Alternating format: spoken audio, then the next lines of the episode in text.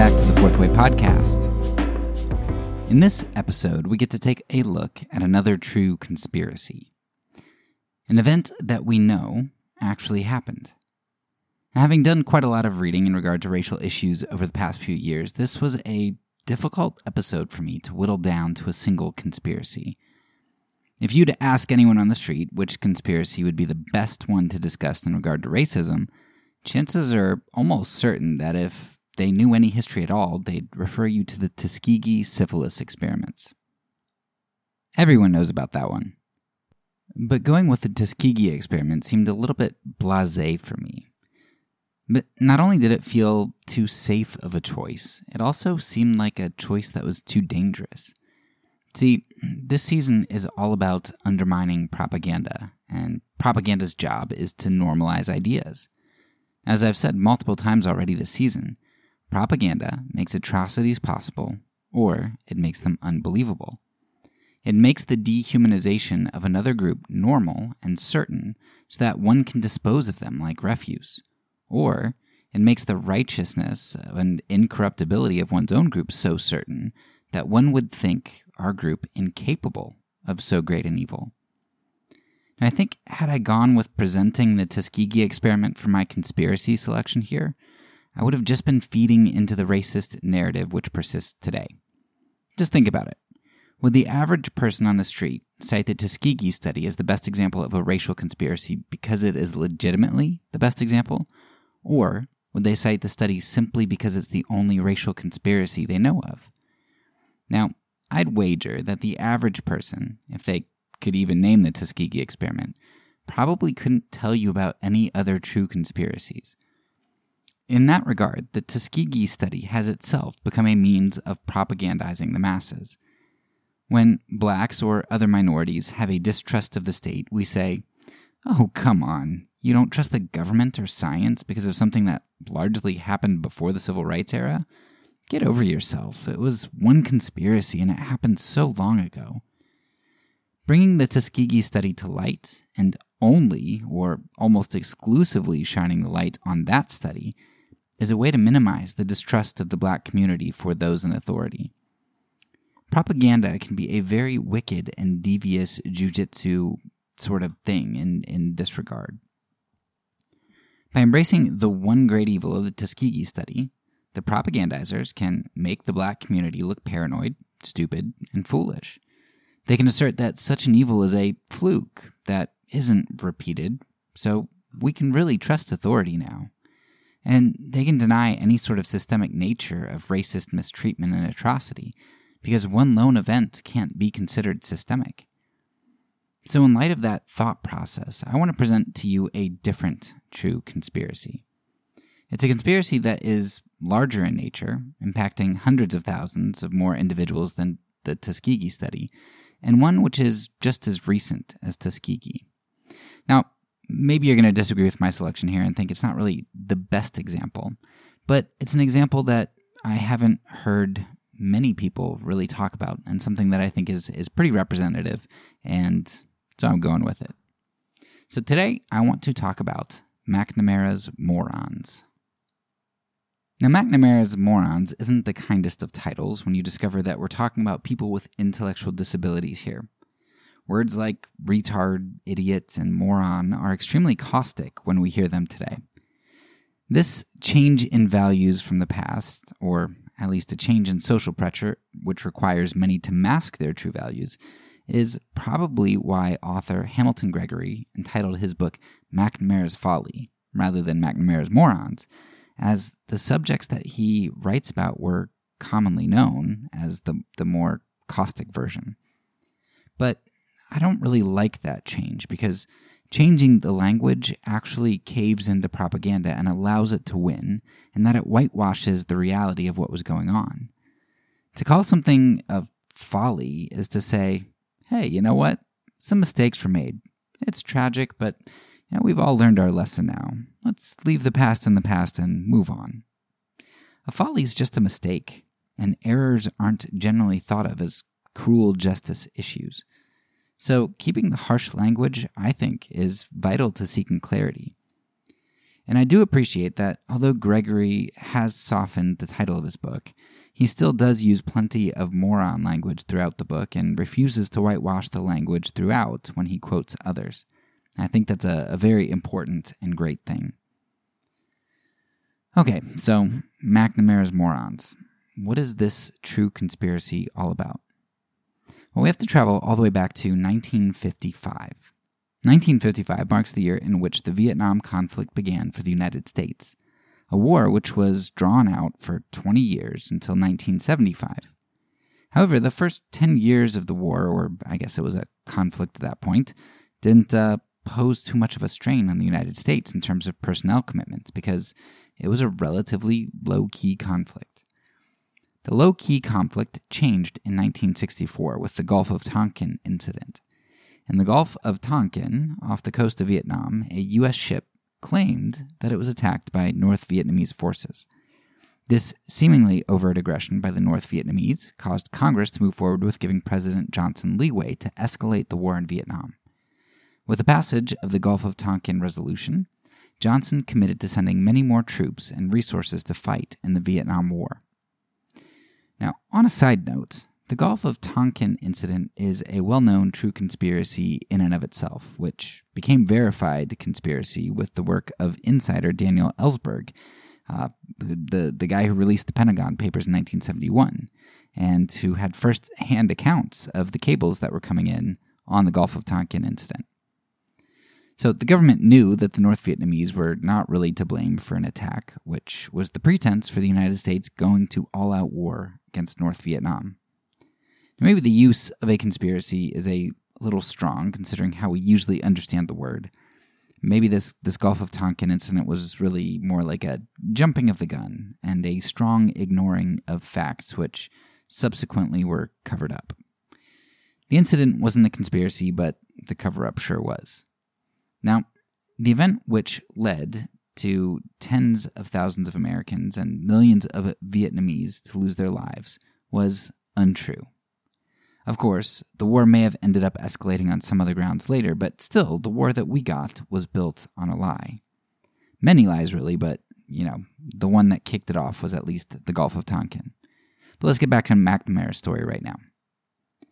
In nineteen sixty-four, the Gulf of Tonkin Re- Resolution meant that the conflict in Vietnam was ratcheted up, and that that meant that more bodies were needed to sacrifice to the god of war. Now, that's all well and good for we Americans who are used to appeasing this god, but the Vietnam conflict came right off the heels of two other wars, World War Two and the Korean War. World War Two took the lives of over four hundred thousand soldiers and ended in nineteen forty-five. Only five years later, the U S entered a three-year conflict with North Korea, which ended the lives of another forty thousand soldiers. The very next year after the Korean War ended, the U S committed to the conflict in Vietnam. By nineteen sixty-four, the United States had had nearly twenty-five straight years of conflict. They were facing a Cold War, nuclear age, and they were dealing with civil rights turmoil at home. Needless to say, it wasn't the best time to recruit troops. By nineteen sixty-six, two years after the Gulf of Tonkin Resolution began to surge troops into Vietnam, the U S was facing a significant shortage of soldiers. But whenever there's a problem, you know, governments are ready and willing to provide solutions to these problems. The solution to the military problem was presented by Secretary of Defense Robert McNamara in nineteen sixty-six and became known as Project one hundred thousand. Project one hundred thousand is what we in this episode refer to as McNamara's Morons or McNamara's Folly. Though McNamara presented the idea for Project one hundred thousand, it is attributed by some to directly connect back to Patrick Moynihan. Now, I didn't find enough information to determine whether Moynihan had a direct hand in the idea for Project one hundred thousand, but he certainly was influential, at least indirectly. If you start reading anything about politics in the nineteen sixties and on, or if you read anything about race relations and racism coming through the civil rights era, you're going to run into Moynihan's name quite a bit. Moynihan is one of those guys who seems kind of sleazy, at least to me, car car salesman type sleazy stereotype sort of thing. I'm I'm sorry. I, I always bring in car salesmen, and I'm I'm sorry. I know there's probably some car salesman out there who listens to this and is just like, I hate that. But we're going with stereotypes here. Anyway, he's not he's not your overt racist of the time, but rather one of those racists who couches their racism as benevolent. Now, regardless of whether Moynihan's influence in Project one hundred thousand was direct or indirect, the influence was certainly there. And I just want to read an excerpt from an article uh, on Project one hundred thousand, which I think summarizes how uh, you know McNamara and Moynihan and all this stuff played out a little bit. Quote, in nineteen sixty-six, during a speech in New York City, Secretary of Defense Robert McNamara announced that he would lower the mental and physical standards for admission into the armed services. McNamara based his decision on government reports, which had studied the rejectees. He promised that the new program, Project one hundred thousand, would uplift America's subterranean poor and cure them of the idleness, ignorance, and apathy which marked their lives, proclaiming that these young men have not had the opportunity to earn their fair share of the nation's abundance, but they can be given an opportunity to return to civilian life with skills and aptitudes. The Secretary predicted that men recruited under Project one hundred thousand would return to civilian world able to earn two or three times the amount that they would have earned had they not entered the military. Although the original announcement of Project one hundred thousand did not specifically mention the problems of black Americans, in a speech called Social Inequities, Urban Racial Ills, presented to the National Association of Educational Broadcasters, the Secretary of Defense claimed that Project one hundred thousand was created to assist black men in overcoming a heritage of poverty and deprivation. McNamara claimed that the D O D had the potential for contributing to the solution of the social problems racking our nation. He described Project one hundred thousand as a step towards restoring the self-respect of these men, citing high black failure rates on the Armed Forces Qualification Test, as well as Moynihan's theory of the cycle of family poverty. An excerpt from the speech reads, "What these men badly need is a sense of personal achievement, a sense of succeeding at some task, a sense of their own intrinsic potential. They have grown up in an atmosphere of drift and discouragement. It is not simply the sometimes squalid ghettos of their external environment that has debilitated them, but an internal and more destructive ghetto of personal disillusionment and despair, a ghetto of the human spirit." End quote. So what was the government's solution to their plight, to their military weakness and their lack of bodies to offer on the altar of freedom? Their solution was benevolence. The American people weren't doing the government a favor by providing more sacrificial victims. No, no, no. The government was doing the people a favor. And not just any people, mind you.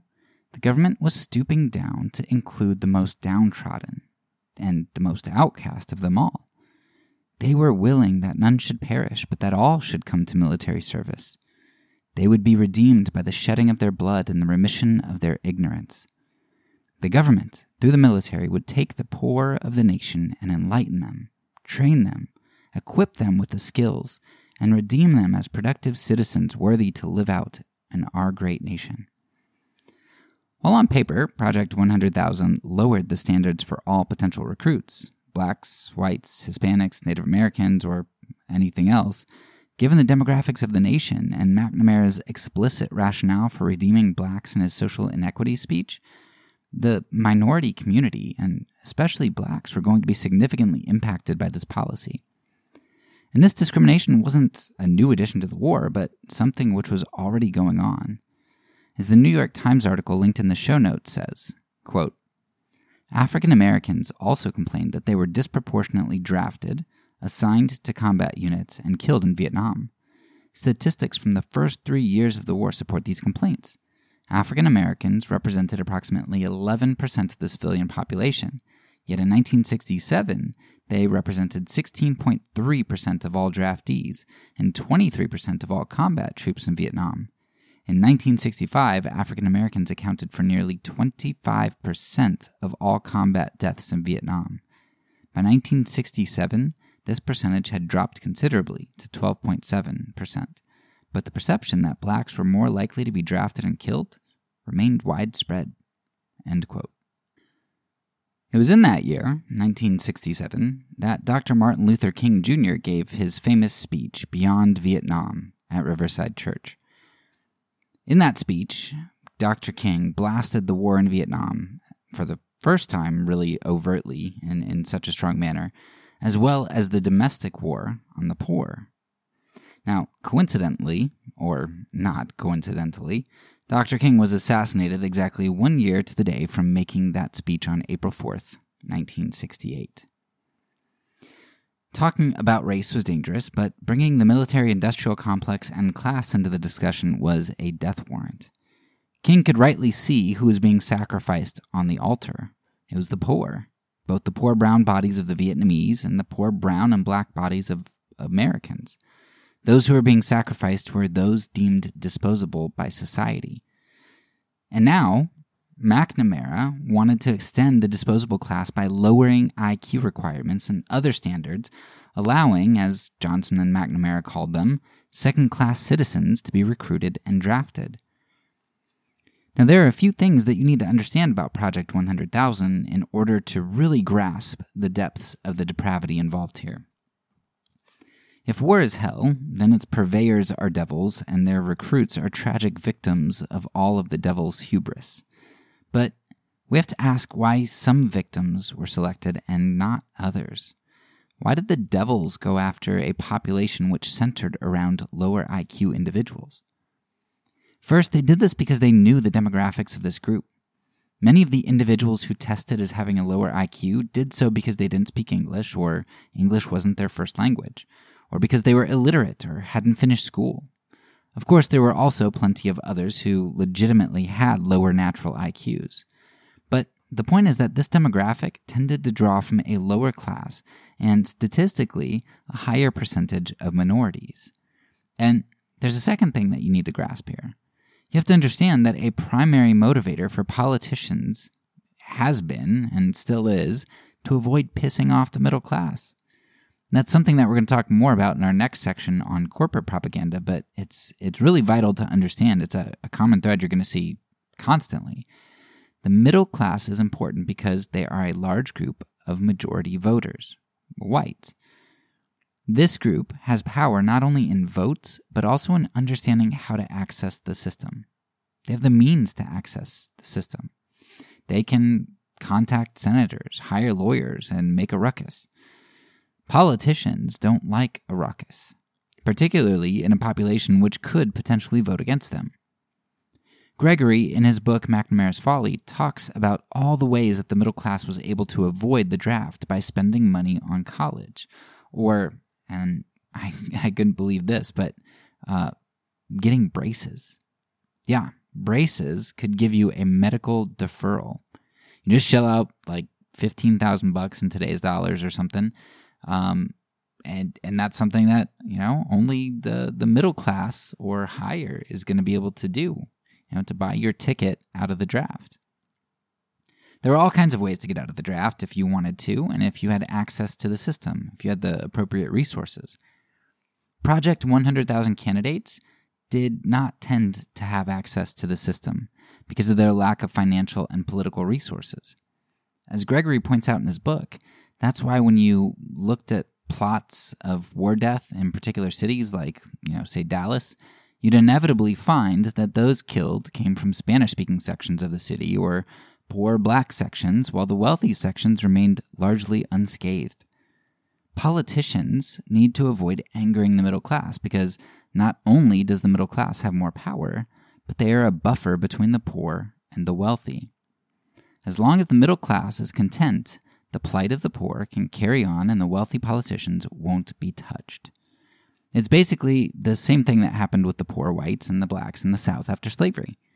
While the blacks and the poor whites should have shared more in common interest against the plantation owners who exploited them both, it was easier and more convenient for the poor whites to join with the plantation owners and have a little bit of power by having the blacks placed below them. The poor white plight might have remained without fighting the plantation owners, but at least they had someone below them. Thus, the most vitriolic defenders of white purity and racist ideology uh, were often those with the most who had the most in common with the blacks. It's a very similar situation here, where the middle class who was avoiding the war only did so by the skin of their teeth, which was especially true of those who took the braces route. Just like in the Civil War, Vietnam braces, uh, people who deferred in that manner, could essentially pay a few thousand dollars to have a poor man stand in for him. But he had to pay. All the while, the children of politicians and businessmen or Hollywood actors were exempt. That's right. I'm talking to you, George Hamilton. But so long as the middle class had the slight privilege that remained intact, they were happy, just like everyone else was, to sacrifice second-class citizens, the black and brown bodies, or those with intellectual disabilities, sacrifice them to the god of war, or in James Cone's imagery, on the lynching tree. Now let's draw some conclusions here and add a few closing details to round things out. The United States government and their military-industrial complex began a war in Vietnam on grounds that were either fabricated, at worst, or hastily pursued and then covered up, at best. During that war, they were sacrificing a statistically significant number of black Americans to the cause. When they started running out of bodies, rather than tap into the large middle class, which was largely white, they extended recruiting allowances and draft allowances for persons with intellectual disabilities, a group which was statistically more likely to be poor and minority. Those in government who did this claimed that it was to help blacks learn skills and fight the inferiority of their cultural upbringing, which lacked discipline and structure, though most recruits never were trained with the skills that were promised to them. These men died at a rate that was something like three times higher than the average infantryman. And while the government was sacrificing black bodies abroad, it was also sacrificing black bodies at home, including the body of the most famous black man at the time, Doctor King, a man who chose to speak out against racial and economic injustice perpetuated by the Empire of the United States. Even though this episode wasn't exclusively about race, as there were many white recruits captured under Project one hundred thousand, I think that you can clearly see how the effects are racially top-heavy, and how McNamara was definitely focused on racial component here. The initiative disproportionately impacted more minorities than it did white middle-class individuals. And I think that's important to understand for my group, white middle-class Christians. This is what systemic racism looks like. When you can make a seemingly benign policy or, you know, fair policy on paper and simply expand the recruiting requirements, but that policy clearly impacts a group that's, you know, disproportionate to other groups, and it benefits another group disproportionately, that's injustice and racism baked into the system. But when you're like many in my group who buy into the myth of American benevolence and greatness, then you can't see through the legerdemain of McNamara's speech. You don't see that the government has needs and wants to exploit others. You believe that the government is actually offering the poor a great opportunity to better themselves. You don't see racism and paternalism. You hear love and generosity. We can't forget that Project one hundred thousand came within about a decade of God being placed in our pledge and on our currency, and it came at a time when we were fighting godless communism, a group in which civil rights leaders were often accused of cavorting with. In many minds, McNamara wasn't exploiting anyone. He wasn't really a war pig looking to sacrifice others to the machine. He was offering socially and financially disadvantaged youths the opportunity of a lifetime. This is a true conspiracy. It really happened. And I might add, it's the type of thing that's still happening today. You can hear a McNamara-esque speech every day if you turn on the news and just listen to the politicians talking. There's some mythical American quality propped up, or some group that needs our pandering to, or some enemy that needs our killing. And as long as I can afford to give my kids braces and avoid the fight, I'll be happy to let someone else die, in war or on the streets, for the myth of America. As George Carlin said, that's why they call it the American dream, because you have to be asleep to believe it. Whether it's that the middle class is asleep, or rather that they're doped up and sedated by opioids because our lives as a buffer against justice is a vacuous one, We're the ones who the propaganda is aimed at, and the ones who are buying into it. Don't pinch us and wake us up. Don't administer the Narcan. Just let us drift off into the depths of the empire until the smoke begins to rise and we awaken by screams, "Babylon the Great is fallen." If you're not too much of a Bible fan, maybe you can handle a Black Sabbath approach instead. In their song, War Pigs, released in nineteen seventy, right smack dab in the middle of Project one hundred thousand, they sang, "Politicians hide themselves away. They only started the war. Why should they go out and fight? They leave that role to the poor. Day of judgment, God is calling. On their knees, the war pigs crawling, begging mercy for their sins. Satan laughing spreads his wings. Oh, Lord, yeah." I highly, highly, highly recommend the book, McNamara's Folly, to you. It's such an easy read and an enjoyable read. The chapters are short, and There's there are a lot of interesting stories woven throughout. Um, the author also goes into a lot more detail about deferments, what kinds of people were being admitted under uh, Project one hundred thousand exceptions, how that impacted people's lives, you know, the, the people in Project one hundred thousand, how it impacted their families' lives, uh, how it impacted combat units, because you're probably thinking, well, if there are people who have sub seventy I Qs that are going into units, like, isn't that dangerous for the units? Yes, it is. And uh, he has stories about how that worked out. Some some good and some bad, which I, I appreciate that he's, you know, he's he has a very well-rounded book here in giving lots of different perspectives. Um, the author even goes into to, you know, how there are similar practices going on in regard to recruiters fabricating tests to help people get recruited today, or in lying to uh, recruits, potential recruits, about, you know, their chances of getting certain jobs or seeing combat. There's there's so much more to this book, um, and, and it's something that's worth reading. It's heartbreaking, but it's vital to learn about. I hope you enjoyed another conspiracy that is true, and um, there's so many, so many, so many more that um, I I could have gone into. But at the uh, at the end of this section, I will have a resource episode, which gives you lots of books that you can um, that have some true conspiracies in them, and I'll also reference some other uh, conspiracies that I think are uh, true conspiracies that I think are worth following up on and reading about.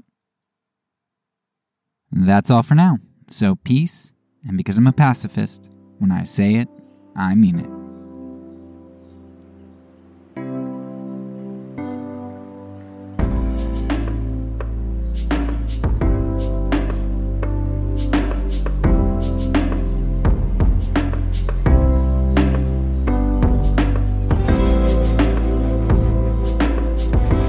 This podcast is a part of the Kingdom Outpost Network.